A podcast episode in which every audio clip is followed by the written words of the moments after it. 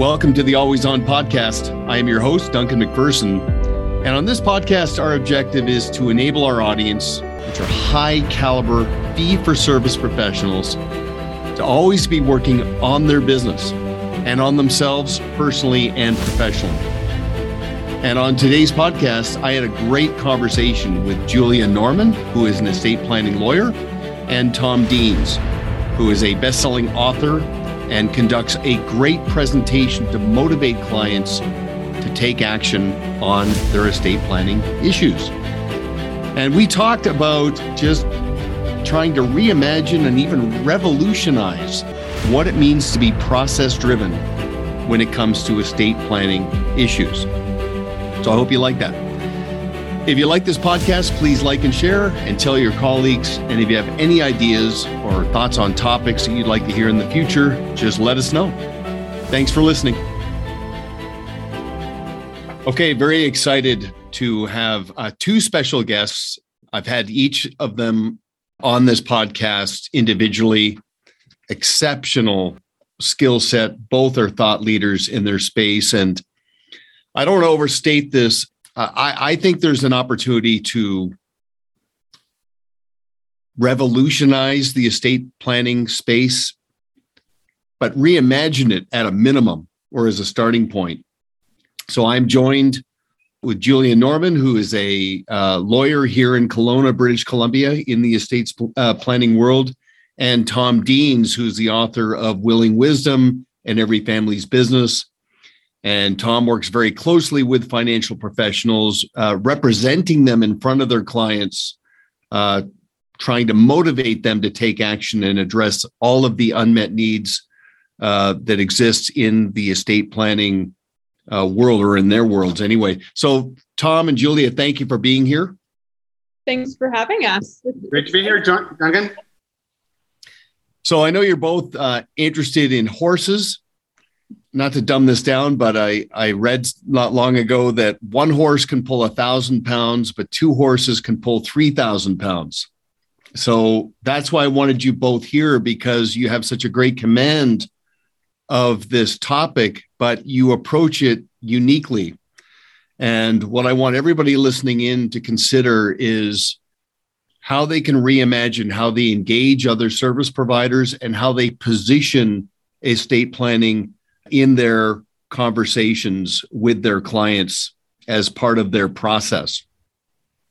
First thing I just want to point out, I and again it happened today this morning, but I I've noticed a trend that more and more financial professionals are among other things trying to achieve red line and plateau avoidance Everyone's working hard, but they're trying to unlock another level of professional contrast, productivity, grow further up market.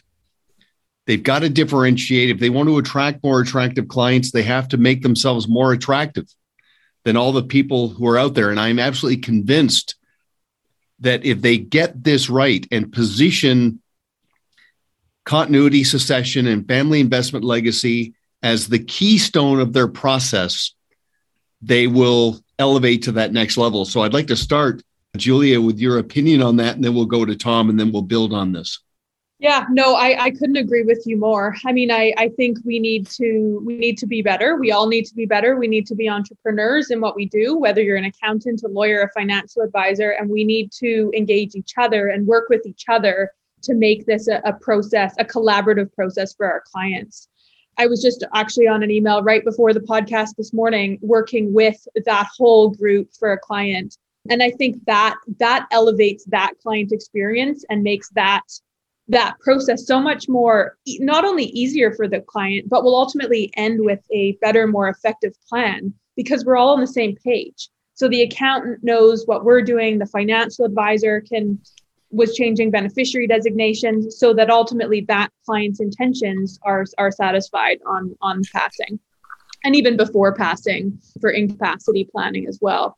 So so i i do think we as advisors need to be better. I mean i, I guess i would consider myself an, an, advisor sort of in a different capacity obviously not a financial advisor but but we need to be better better at at sort of running almost our own little small businesses and engaging each other and working working with each other to to provide the best possible client service. Excellent. And i'm hoping that the financial professionals who listen in on this podcast will feel compelled to push this out to the other service providers they collaborate with to just reimagine that whole concept of of coming together to elevate the client experience. And uh, I'm going to get into that a little bit later on. But Tom, I'd like your two cents just to kick things off. Yeah, Duncan, I think uh, you know this is such a fascinating subject at this moment in time. Let's put this in context. We're coming out of a out of a global pandemic, and people are thinking about aging and dying in different ways, and and it's it's really amplified the importance of families uh, gathering and talking. Over a million dead Americans, over over 35,000 dead Canadians who weren't planning on dying. And those families were thrust into, in most cases, chaos because they were missing the most important document in an estate plan and are probably saying, My financial advisor let me down. They're not going to make a big deal out of it, but quietly they'll be talking amongst themselves saying, What the heck happened? Like, how is it that mom, who was, you know, 74 years old, died without a will? I mean, they'd been working with that firm for, for 30 years. And and to have such a glaring major gap in an estate plan is absolutely craziness. So we can talk about why I think this is happening, but I can also, I want to spend some time on how we can flip this and use the pandemic and a couple of other changes like demographics to bring urgency to this subject and actually create that awesome differentiator for an advisor because I can tell you there's 137 million American and Canadian adults without a will. Now that's a big opportunity. So it's it's interesting. Okay, so first of all, I'm going to jump ahead to that. What is it that prompts people to put it off and kick the can down the road? Uh, well, my two cents, really briefly, I have a copy of my will right here. Now I'm I'm holding it, Duncan. Okay. I'm still here. I'm still here. Do you know how many people, first of all, who have never seen a will, held a will, certainly never signed one?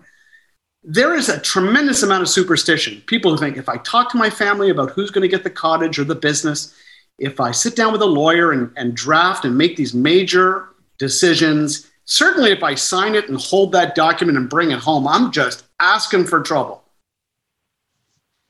Uh, so superstition is the top of the list. Secondly, I would say I don't want to write a will now because I'm going to sell my business next week. Or actually, our, we're, we're expecting our new, our fourth grandchild, so we'll just wait. We'll wait till these other life events, and then because we don't want to have to go and change the will, so we just want to do one and done.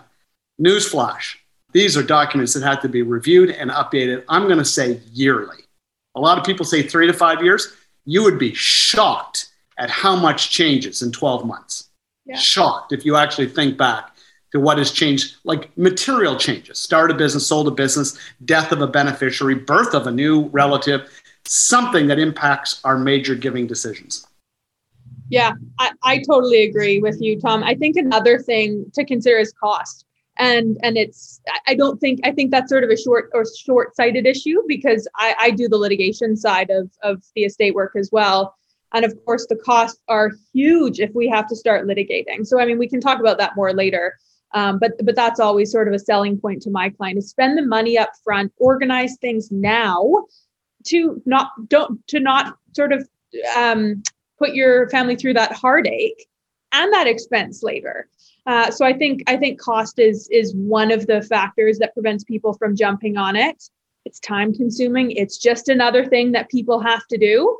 Uh, and I totally agree. People just put it off thinking, oh, you know, life circumstances will change, or they just don't know. So I have clients that that walk away and they say, I just need to think about it, but then they don't get back to me. So so I mean, my advice is put put something in place now, and we'll change it. We'll do a codicil, we'll do a new will, it, they're revocable. It's really easy to update it, but it's not easy if to to probate something that we don't have, or to to administer an estate that that where there is no will or no planning in place. Okay, so pouncing on that, we suggested our advisors do not call their meetings with clients review meetings. Yeah. We ask them, we, we tell them the review meeting is obsolete. The idea of rehashing something that's already happened, it's got to be reimagined. So we ask them to position it as a strategy and tactical meeting where they invest the past into the future, make mid course corrections, and make sure everyone's in sync. So I'm, I'm assuming from what you're telling me that on the agenda for the strategy and tactical meeting, at a minimum on a yearly basis, there needs to be an, an assessment for what critical life events have occurred, what adjustments need to be made on that keystone document. Is that safe to say? Absolutely. And and not only what critical life events have occurred, but what what assets have shifted. I mean, and, and wills, we call them ambulatory, which means that they don't often refer to the specific asset, but they they do. I mean, if if you hadn't and, and this is getting a little bit specific, but I mean this is something that I deal with all the time. If the majority of your wealth is in your RSPs or your RRIFs, and you have a designated beneficiary on those, well, even if you're giving everybody everything to somebody else through your will, if if all of your assets pass outside your will, then then your your planning is totally defeated and your intentions are defeated. So I think we also need to look at what are your assets, what have been the growth in assets, has there been changes, what what's going on. So ab- absolutely, I think that needs to be part of the not review meeting, but what what did you call it? Reimagining and strategy and tactical meeting yeah, to basically yeah. make the whole concept of planning fluid and dynamic, Definitely. not just a look back, but investing the past into the future and making sure that that's process driven. And a big part of it is the the financial professional has to prime that meeting with a checklist and things that the client needs to think about in advance of the meeting and then they need to execute on the meeting itself whether it's online or in person using the agenda and then they need to follow up the meeting with a summary of what was discussed what was outstanding so there is a sense of clarity and i'm, I'm going to get into sort of the ultimate objective of what a client wants and expect. But Tom, I'll let you uh, chime in on that as well.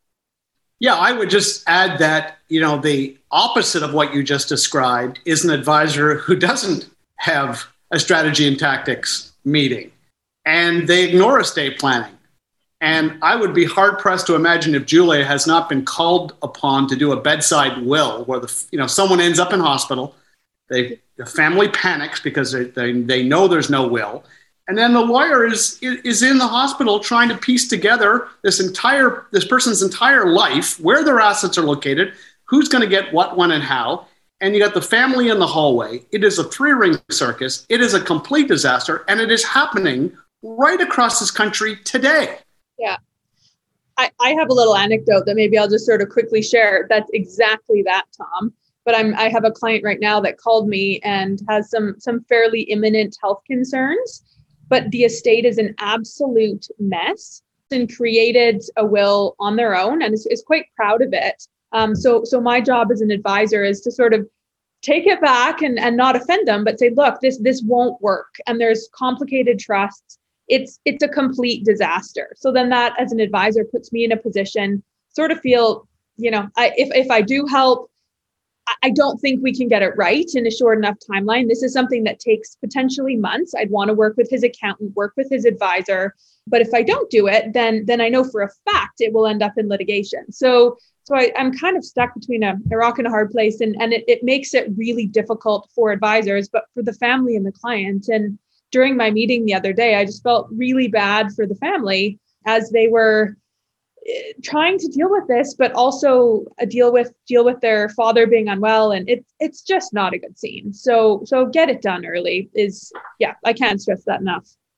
Well, and coming back to the whole concept of continually working on professional contrast mm-hmm. and amplifying one's fee worthiness as a financial professional, we keep reminding them to expand their thinking beyond you're not just an asset manager asset managing a client's assets is part of the process. It's part of your panoramic and proprietary process.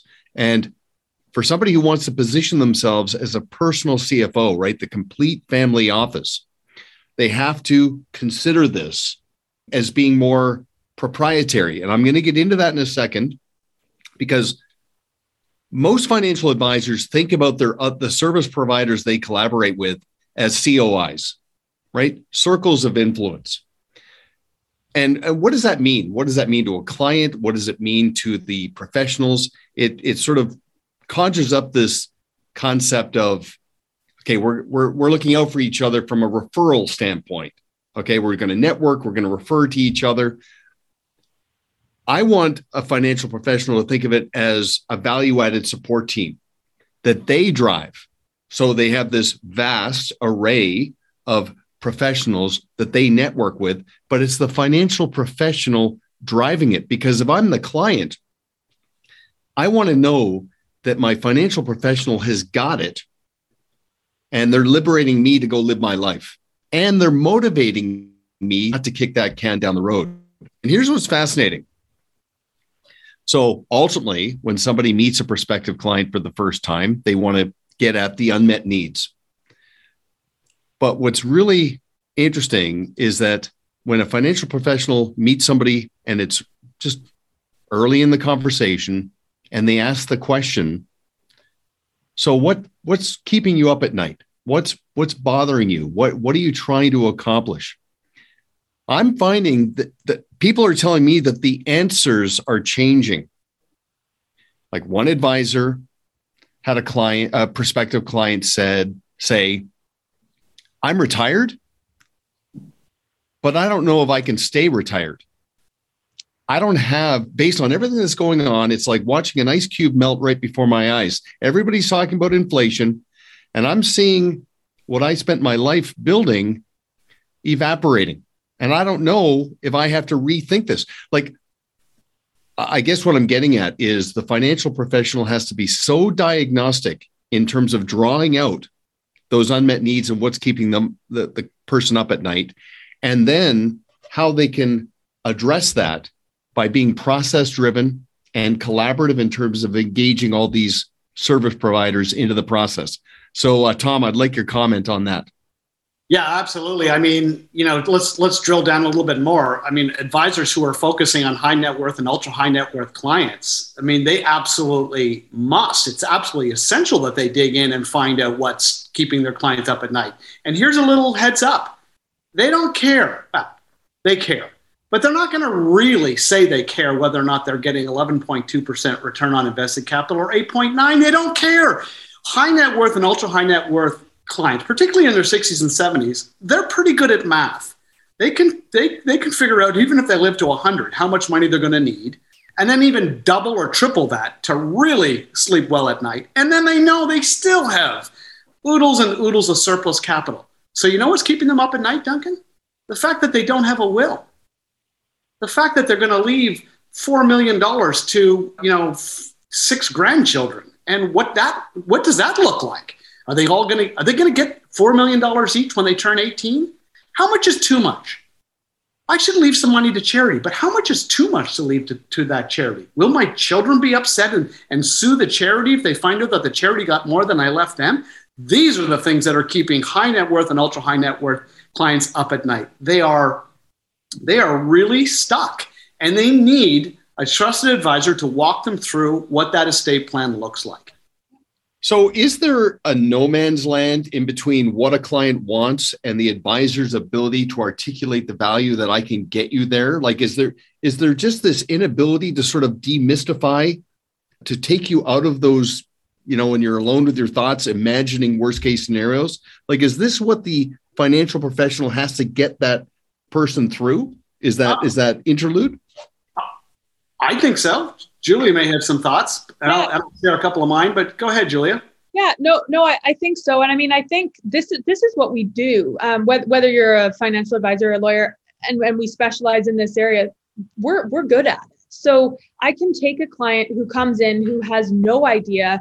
We can start discussing their legal obligations, their moral obligations, what they have, and just by having that conversation, generally speaking, I can get them to a place where at least we can start. And like I said, they can always change it, but at least we can get them to a place where we have something on paper and we have some certainty and um, and they feel so so much better and they're not kept up at night but but it's often easier i think to get them to that place than than some clients think it might be another thing that that just sort of came to me while while you were talking duncan um, was I, I think as a financial advisor a huge value add to clients is actually connecting them because although they might be kept up at night because they don't have a will they if, if an advisor just says oh you know you need to connect with your lawyer connect me with your lawyer whatever it, it often doesn't work.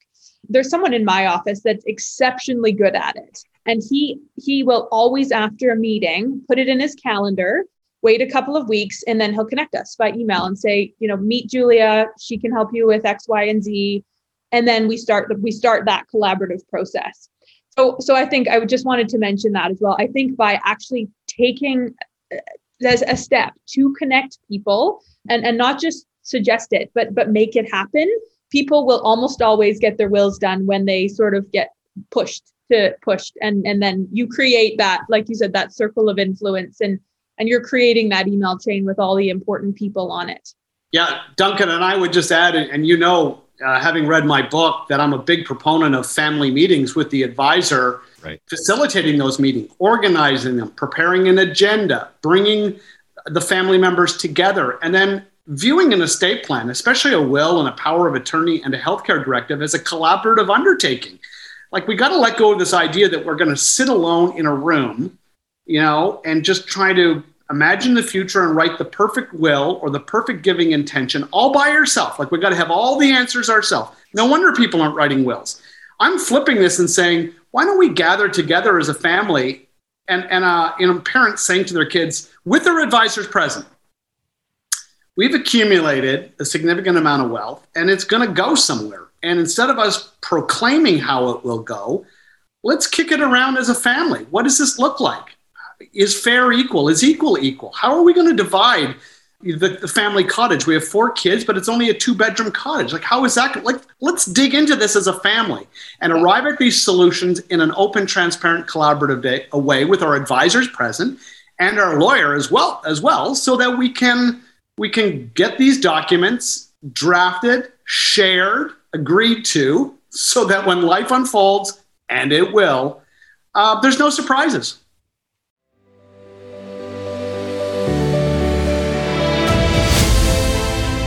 A customized podcast can add credibility and efficiency to your communication efforts. Sifting good prospects from the mass of suspects, staying top of mind with strategic partners, and activating more advocacy from existing clients can be achieved with a turnkey approach. Learn more at proudmouth.com.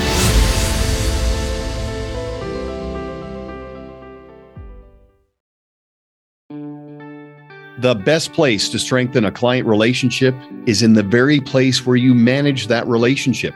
BlueSquareToolkit.com has harnessed the best practices of Pareto systems and brought them to life in our easy to use system that is accessible on both your phone and your desktop.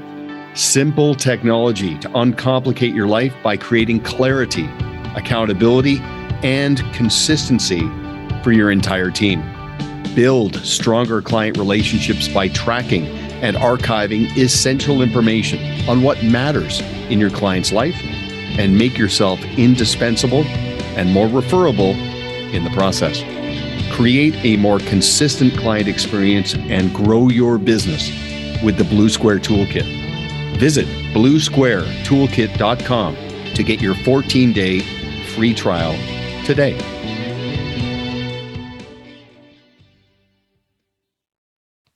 Yeah, I think we should dig into that because I actually think that's so important, Tom. And, and I love that you wrote a book on it.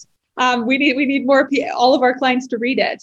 But from a litigation perspective, you are saving huge amounts of potential estate litigation and and and, and issues and family upset by by engaging the family and having the family participate in the process right away. I mean, somebody might think, and I, I this comes up all the time for me. You know, we have a cottage and whatever the the Hawaii, the Kootenay, wherever, um, Shuswap.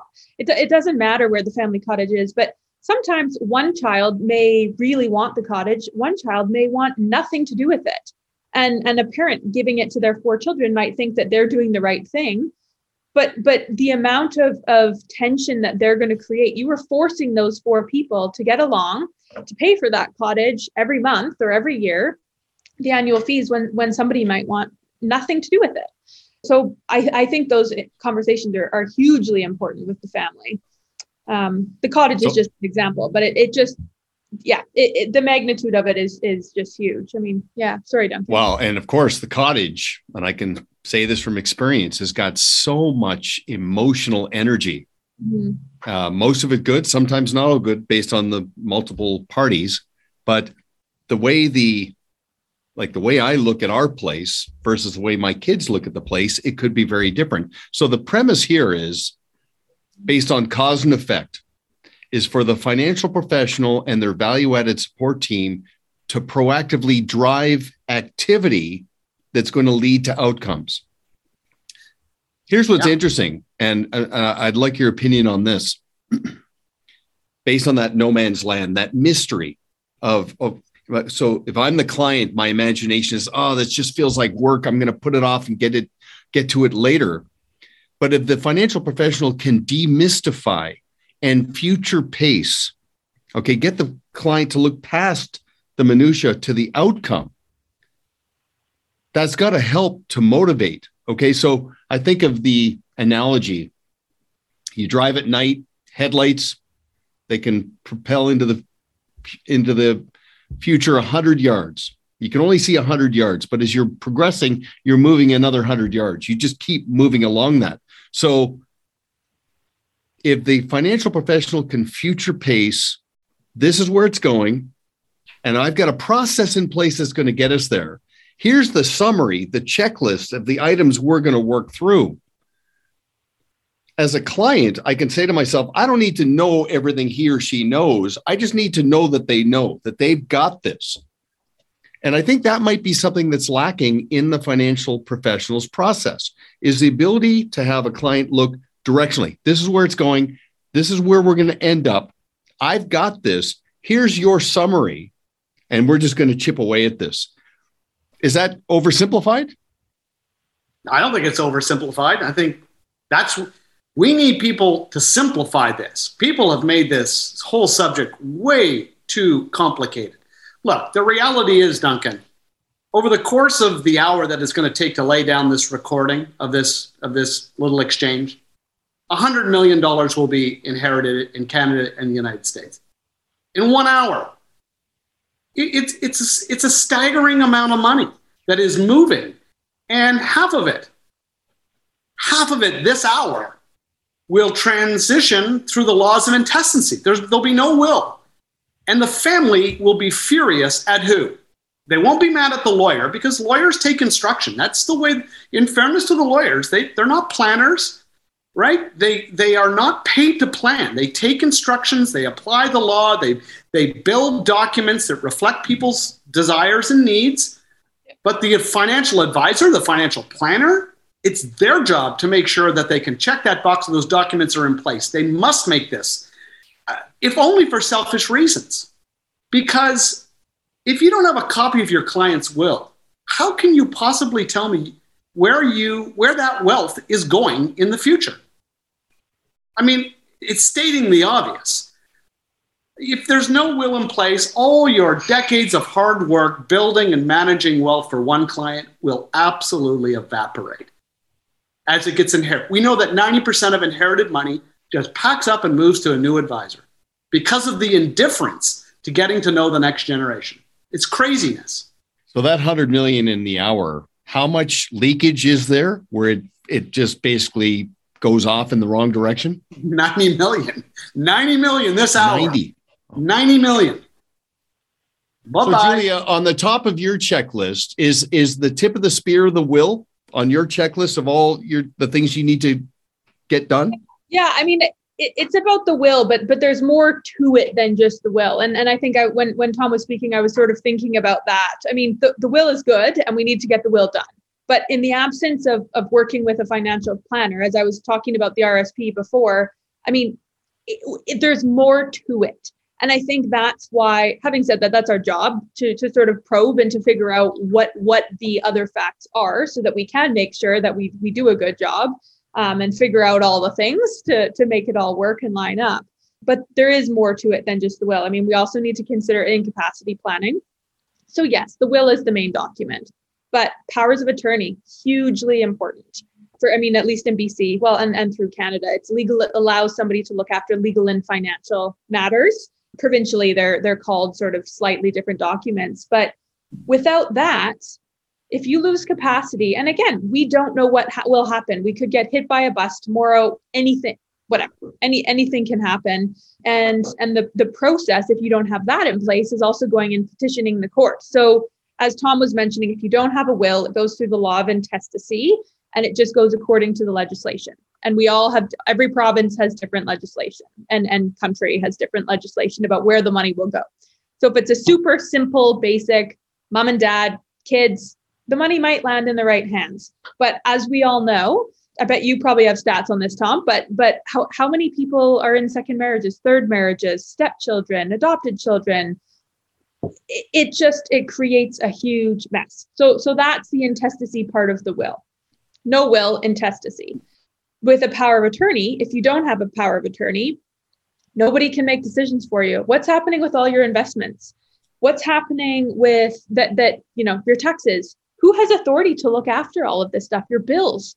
Are you it, it can create a huge disaster um, and really probably shrink your wealth significantly because things aren't being managed and kept up to date. And then the process is is what we call committeeship. And I know we talked about this a little in our last um, podcast, Duncan, similar to the the Britney Spears conservatorship, where someone actually sort of starts to manage manage your affairs. But but that's a long, expensive process that's through the court, and you don't get to pick who does it. Court will pick, and the public guardian will have to has to consent, and it, it it's not not something that you want to go through. So so it's far better to get in front of it and and pick who you who you want on those documents looking after things. Let me just remind everybody the synchronicity is to make sure that the client appreciates that you know exactly what they want and that they know you've got the technical ability to get them there. But the goal from a communication, the way you represent and articulate the value is to demystify, to take the abstract nature of all of this in terms of the minutia and how tedious some of this can be to being conceptual. Because ultimately what the client wants is to be liberated.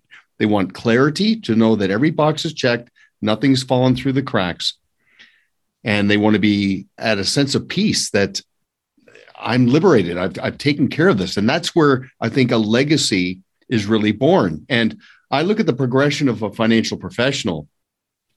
When they started, they fixated on their knowledge, right? Their credentials, their designations, their technical ability. Then, as they started going further up market, they wanted to amp up their fee worthiness and their relevance and professional contrast. They went to expertise, right? So they started going higher up market, more complex fulfillment, working with other professionals. I want them to cross the next Rubicon and get to the place of intellectual property. It's beyond knowledge, it's beyond expertise, it's proprietary. Their process is theirs. As a client, I can only get it from you, and you've got this. It's fully built out. And to your point, Julia, it's process driven. And I think this is absolutely an essential component to this. So, Tom, I'll let you add into what Julie was saying, but also any commentary on that positioning.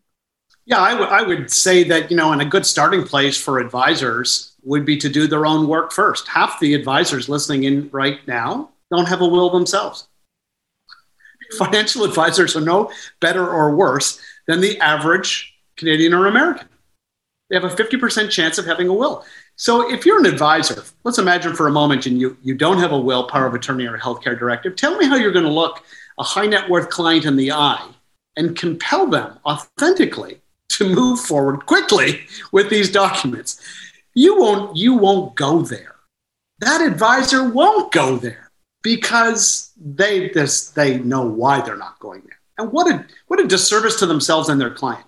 So the starting place is do your own work. And then the best part, is to share your your struggles, your what you felt as you were working through your own estate plan. Be relatable.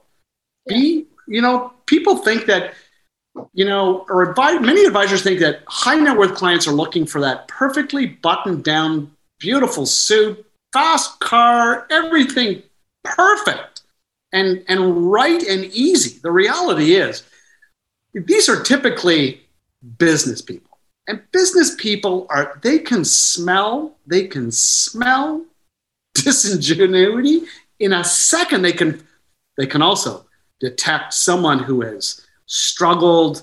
They can, they can empathize with someone who has worked through these problems themselves. And man, these, these are the advisors that are mopping the floor. And they're not making a big deal of this because this is their competitive advantage.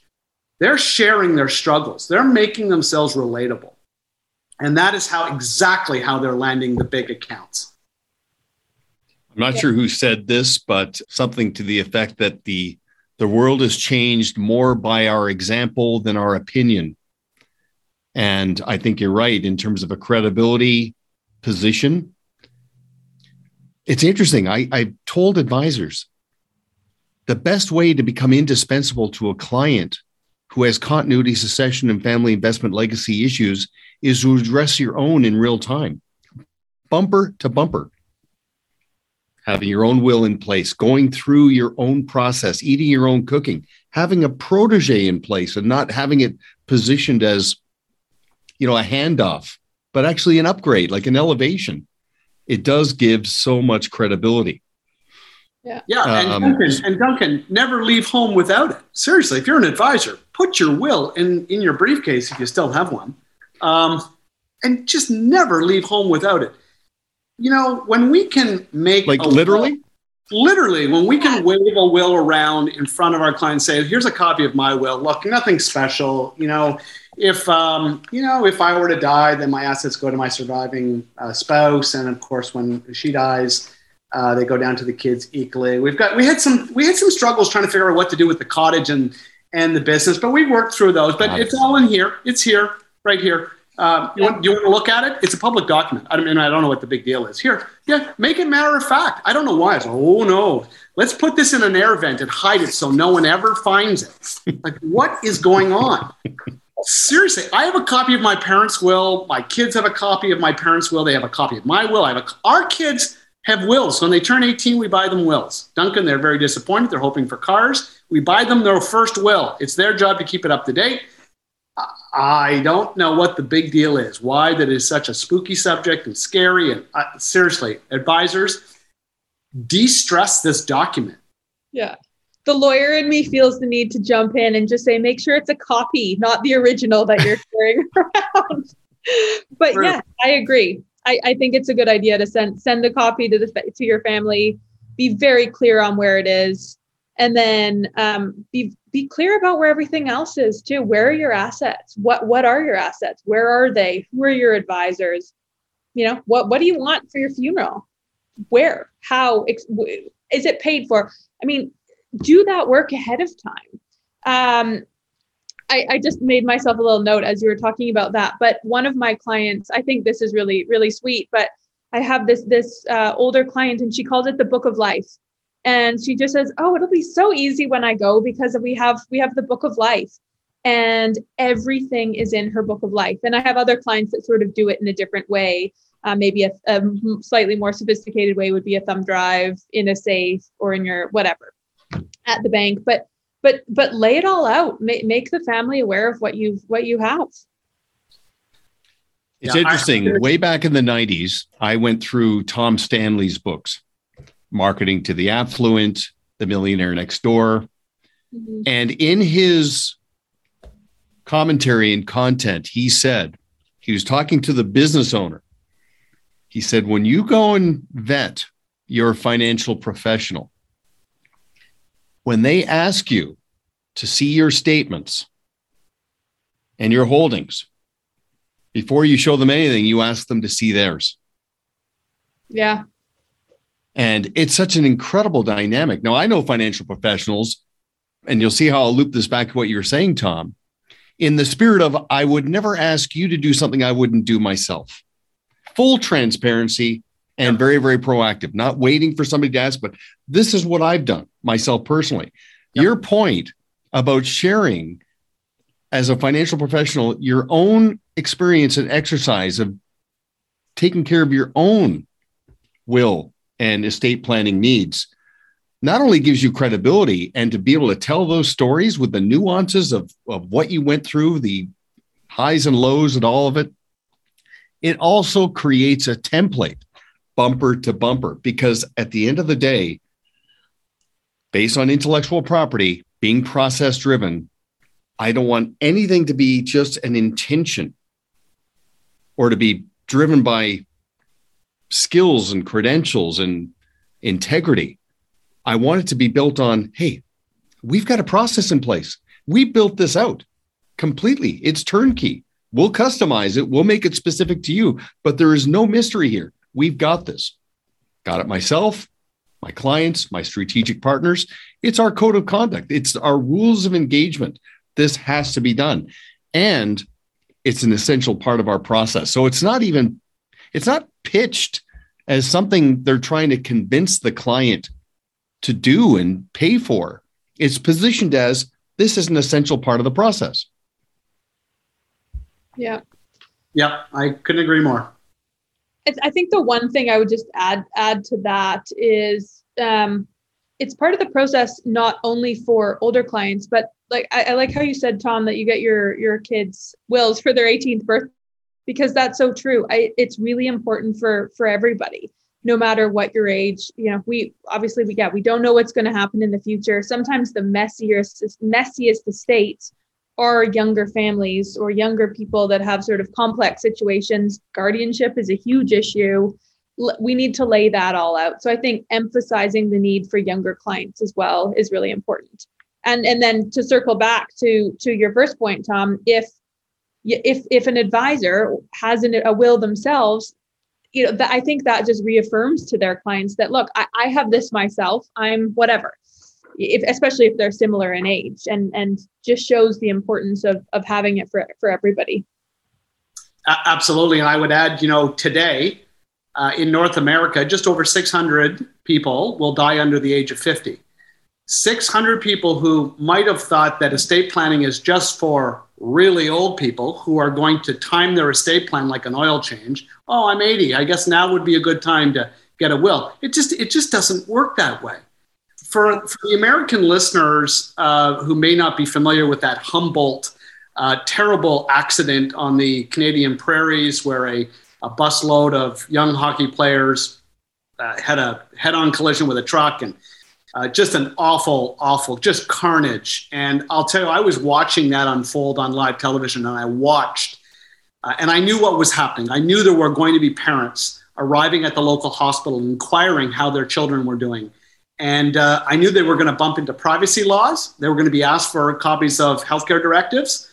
And I knew that kids 18, over 18, or young adults, I knew there would be like a 99% chance that they didn't have those documents in place. And those parents were getting nothing from the hospital administrators because of the privacy laws.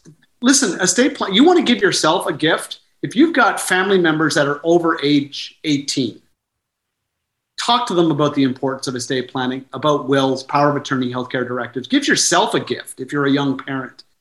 Uh, it is so important. This is not just about old people. Yeah. Yeah. No, it happens all the time. Not not to sort of dwell on the sad stories because I'm sure we all have lots and that's sort of an unfortunate part of our part of our job. But I had a client who really young professional wearing those Apple earbuds, noise canceling, and got hit by a train, which is it's so tragic. And and the person was just on their way to work one morning and like you just don't know what's going to happen and this stuff does happen and there was a lot of cross border issues in that case and and just and and it left a, a, a bit of a mess. So yeah I, I, guess the positive spin on this is is just encouraging people to to get to to get their their affairs in order. And and i think that provides some sort of peace of mind and and yeah yeah. Well, I, I, think it does provide peace of mind, Julie, and I would go one step further and make the connection to late in life care. I think that when we sit our families down with our trusted advisors present and we work collaboratively on an estate plan in an open, transparent way, what we're doing is building internal family trust and respect. And I actually think that that shows up in the quality and quantity of late in life care that we receive from our family they're, the, they're our beneficiary. It's the same conversation. And I think that's, I've really spent a lot of time trying to make that connection that, that estate planning isn't just about dying and dividing up our stuff. It's actually documents that serve us, that empower our family members to serve us when we lose capacity, but are still very much alive. Whether it's cognitive impairment or we lose mobility, we are going at, to, at some point, rely on our family for help. What kind of family? The family whose relationships have been formed, informed, and shaped by open and trusting conversations about money. Is this yeah. going to happen on its, on its own, like a do it yourself project? No. It's going to happen because an advisor is going to cajole and remind and implore and build a passionate case for this kind of scenario that I'm describing an open, honest, repetitive, trusting conversation about the transition of wealth. So, yeah. to that end, can I just talk about the ignition, how to actually get this started? If there's been some things that have been sort of dormant out there, and I, I, I'm, I want to get to the family meeting. So, if I'm a financial professional and I'm going to buy into the strategy and tactical meeting, I'm having a meeting with my client right now. I'm working through the agenda. And I say to the client, Hey, I just want to let you know that as a team, this last couple of years have been very, very disruptive. But one thing, the silver lining has been that we've been tethered together, looking at ways to elevate the client experience. And we've noticed that there's a bit of a commonality, there's a gap with some of our clients regarding their estate planning and some of the dynastic issues. So one way we're going to kickstart that is as going deeper into our process is to conduct a family meeting. And so and then just setting the expectation for what that looks like. Is that a good way to position it because I'm I'm wondering if part of the fee aversion or lack of urgency might come from the fact that there's this the client feels like it's just an idea that's being pitched or it's an opportunity for wallet share for the advisor. It's not interpreted properly. Is that approach that i described a good way to just sort of light a fire that hey this is we're positioning this as part of our process. We're elevating the client experience and that's how we're going to ignite it is with that family meeting thoughts on that I would say yes, that is the way to ignite it. But also, another great way to ignite it is through the use of scarcity. When an advisor says to a client, I, I can't do this for all my clients, but you're, but you're important. And I, I'd like, and I think you're a good candidate for a family meeting. And, and it's truthful. An advisor can't do what I'm describing. But certainly for your top 10 clients who you've worked really hard to onboard, maybe you've been able to you've been successful in recruiting multiple generations of that family which is really a should be a goal. You want to collect families. Families are sticky. Uh, you you absolutely have to offer to hold these family meetings because if you don't someone else will. This is what this is what high net worth and ultra high net worth clients want. They absolutely want this yeah. and i just think the great the great part of what I'm describing is there's no one set style of family meeting. Every advisor will find their own groove, right? Their own style, their own particular way of delivering this product. Can I ask Tom and Julie? I'll let you uh, chime in in a second. Um, I can't recall if in either Every Family's Business or Willing Wisdom, is there a checklist that a financial professional could use to navigate through a family meeting in either of those books of yours? Yeah, so in Willing Wisdom, I offer seven questions that successful families ask. And these okay. are seven questions that could be asked by the financial advisor just to kickstart a family meeting. Yeah, I think often, I mean, I share my my sort of go-to checklist, and I try not to make my meetings sort of formulaic. And I, I do this a lot, so I, I sort of know all the questions, but but I share these these sort of checklists with advisors that I work with frequently as well, so that they're very clear on what information we need from the legal perspective. And I think that makes clients feel better as well. So there's not a duplication of efforts, and I'm not exact asking same questions is that that they're talking about in their family meeting. I mean, unless I'm a part of the family meeting, but but a lot of times the advisor will have that history so they sort of know where to where to probe and what to ask before before I'm even involved. Incidentally, everybody, make sure you join and connect with both Julia Norman and Tom Deans on LinkedIn. And uh, Julia, I'll just say from from my interactions with you, I got the sense that you think more like an entrepreneur than most of the lawyers and attorneys I've interacted with. I never got the sense that there was a billable hour vibe in our interactions. You sounded very legitimately uh, interested in things that I cared about, and then obviously getting those done. I'm hoping that you will create a Julia Norman way right? Like a complete panoramic playbook that estate planning attorneys throughout North America could adopt to make sure that they've got the qualitative relationship management components in yeah. place as much as the quantitative technical fulfillment. And that's what I'm hoping you're going to create. Well, thank you. That that's a very nice compliment. I it's a lot to lot to live up to, but but I, I do think those soft skills are so important in these meetings and, and you have to have the technical ability. I mean, you, you will fail without the technical ability 100% as, as, a, as an estate planning lawyer, because it is a very, very complicated area of law with high liability. But to be really good, I do think, and, and this is for all advisors, those, those soft skills, the, under the, the digging deeper about okay what is your relationship with your kids does anybody have a disability is are there addiction you know issues. There, there's there's a million questions and and you need to be able to have the relationships with your clients that you can push for those answers. Right. uh, and and if you're just having sort of the basic like i said the the formulaic what are your kids names? What are their ages? Dates of birth? That that is never going to be enough and and that will not create the outcome that that we ultimately need. So but yeah no I, I appreciate that and and that that would be the goal and that i really try not to sort of do the the by the by the six the six minute intervals with my clients and just look at the process more more holistically and and and make sure that people are getting value out of out of what we're doing. So i think the call to action and the takeaway there is you've got to have the technical ability and core competency in place but it's not something you rest on it's something you build on. It's a minimum requirement in this era. You're managing relationships with a lot of emotional components and a lot of different people and you're managing a client experience. So Julia would be an essential follow on LinkedIn, and we're definitely going to have you back.